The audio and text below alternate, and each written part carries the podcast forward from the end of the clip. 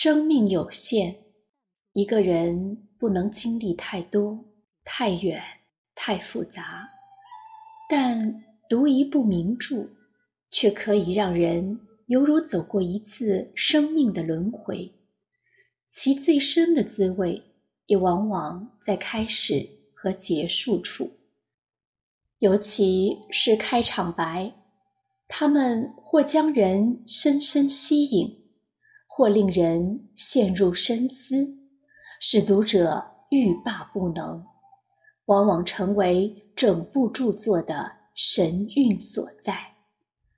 所以，亲爱的听众朋友们，今天太阳想和大家一起来欣赏一下30部名著的开场白。查尔斯·狄更斯的《双城记》，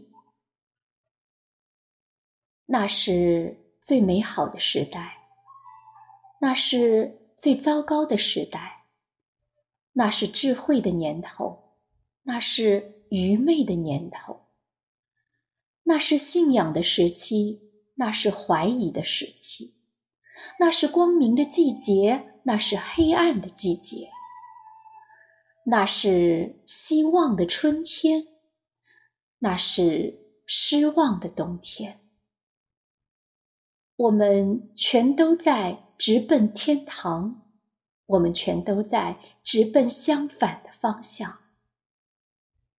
简而言之，那时跟现在非常相像，某些最喧嚣的权威坚持要用形容词的最高级来形容它。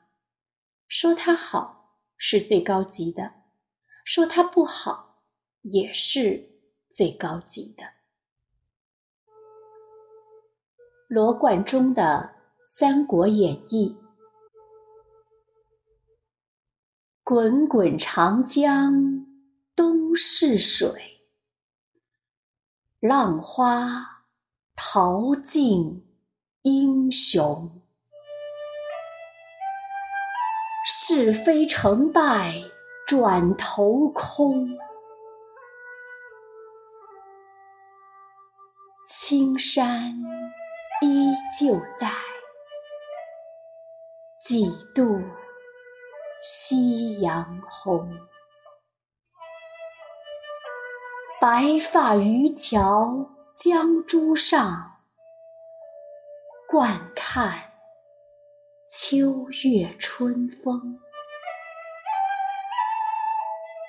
一壶浊酒喜相逢，古今多少事，都付笑谈中。调寄《临江仙》哉。话说天下大事，分久必合，合久必分，周末七国纷争，并入于秦，乃秦灭之后，楚汉纷争，又并入于汉。汉朝自高祖斩白蛇而起义，一统天下，后来光武中兴，传至献帝，遂分为三国。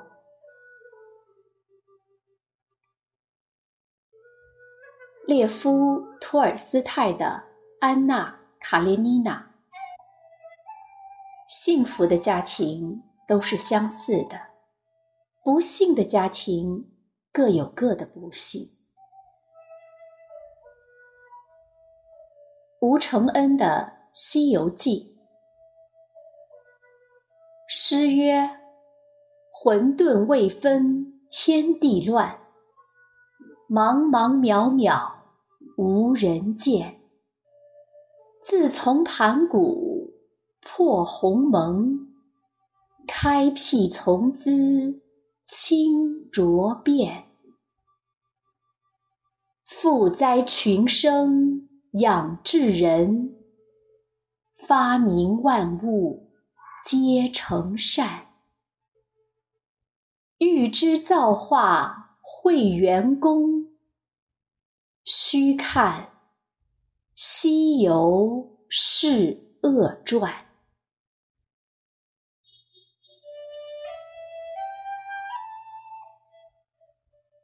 劳伦斯的查泰莱夫人的情人。我们根本就生活在一个悲剧的时代，因此我们不愿惊慌。大灾难已经来临，我们处于废墟之中，我们开始建立一些新的小小的栖息地，怀抱一些新的微小的希望。这是一种颇为艰难的工作。现在没有一条通向未来的康庄大道，但是我们却迂回前进，或攀援障碍而过。不管天翻地覆，我们都得生活。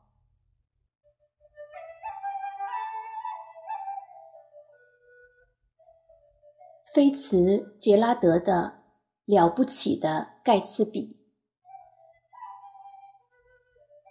我年纪还轻，阅历不深的时候，我父亲教导过我一句话，我至今还念念不忘。每逢你想要批评任何人的时候，他对我说，你就记住，这个世界上所有的人，并不是个个都有过你拥有的那些优越条件。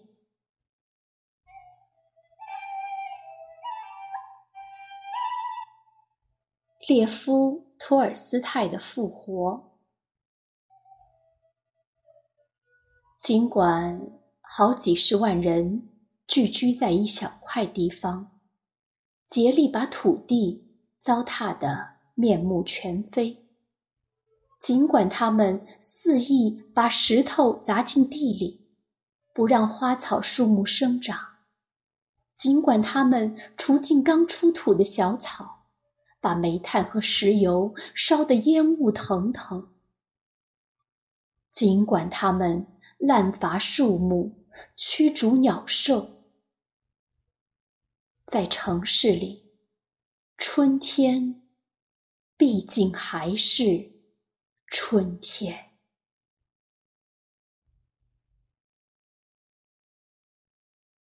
塞缪尔·贝克特的《墨菲》。太阳照常升起，一切都没有改变。詹姆斯·马修·巴利的《彼得潘》。所有的孩子都会长大，只有一个例外。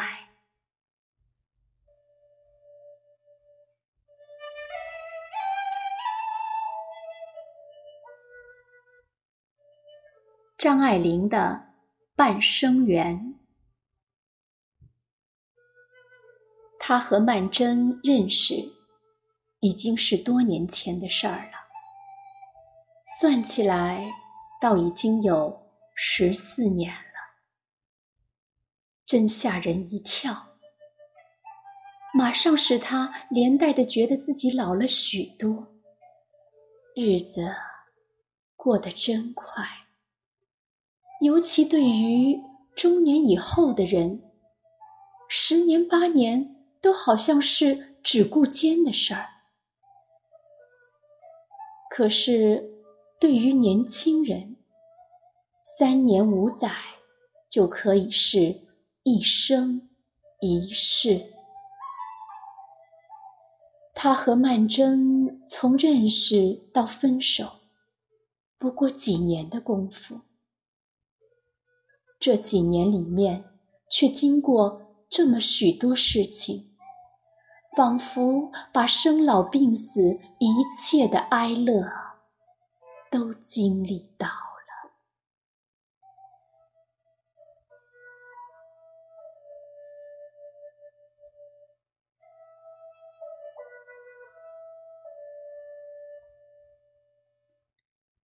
加布里尔、加西亚、马尔克斯的霍乱时期的爱情。这是不可避免的，苦杏仁的味道总是让他想起注定没有回报的爱情。简·奥斯汀的《傲慢与偏见》。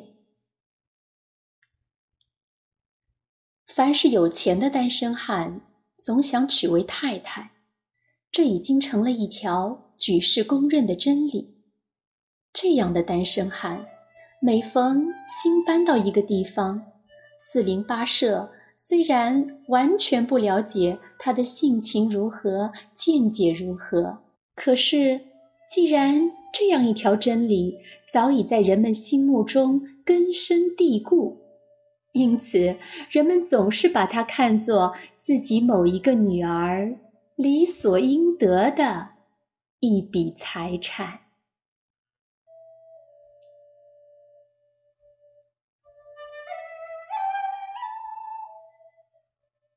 杜拉斯·玛格丽特的情人。我已经老了，有一天，在一处公共场所的大厅里，有一个男人向我走来，他主动介绍自己，他对我说：“我认识你，永远记得你。那时候你还很年轻，人人都说你美。现在我是特地来告诉你，对我来说，我觉得现在你比年轻的时候更美。那时你是年轻女人，与你那时的面貌相比，我更爱你现在备受摧残的面容。”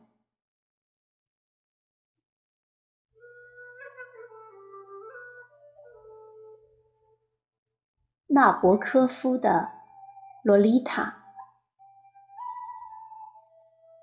洛丽塔，我生命之光，我欲念之火，我的罪恶，我的灵魂。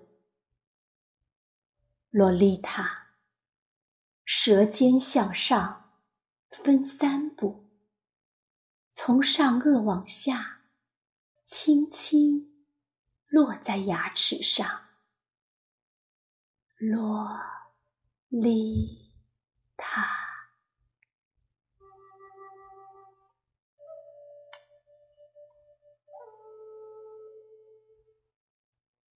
库特·冯内古特的《第5屠宰场》。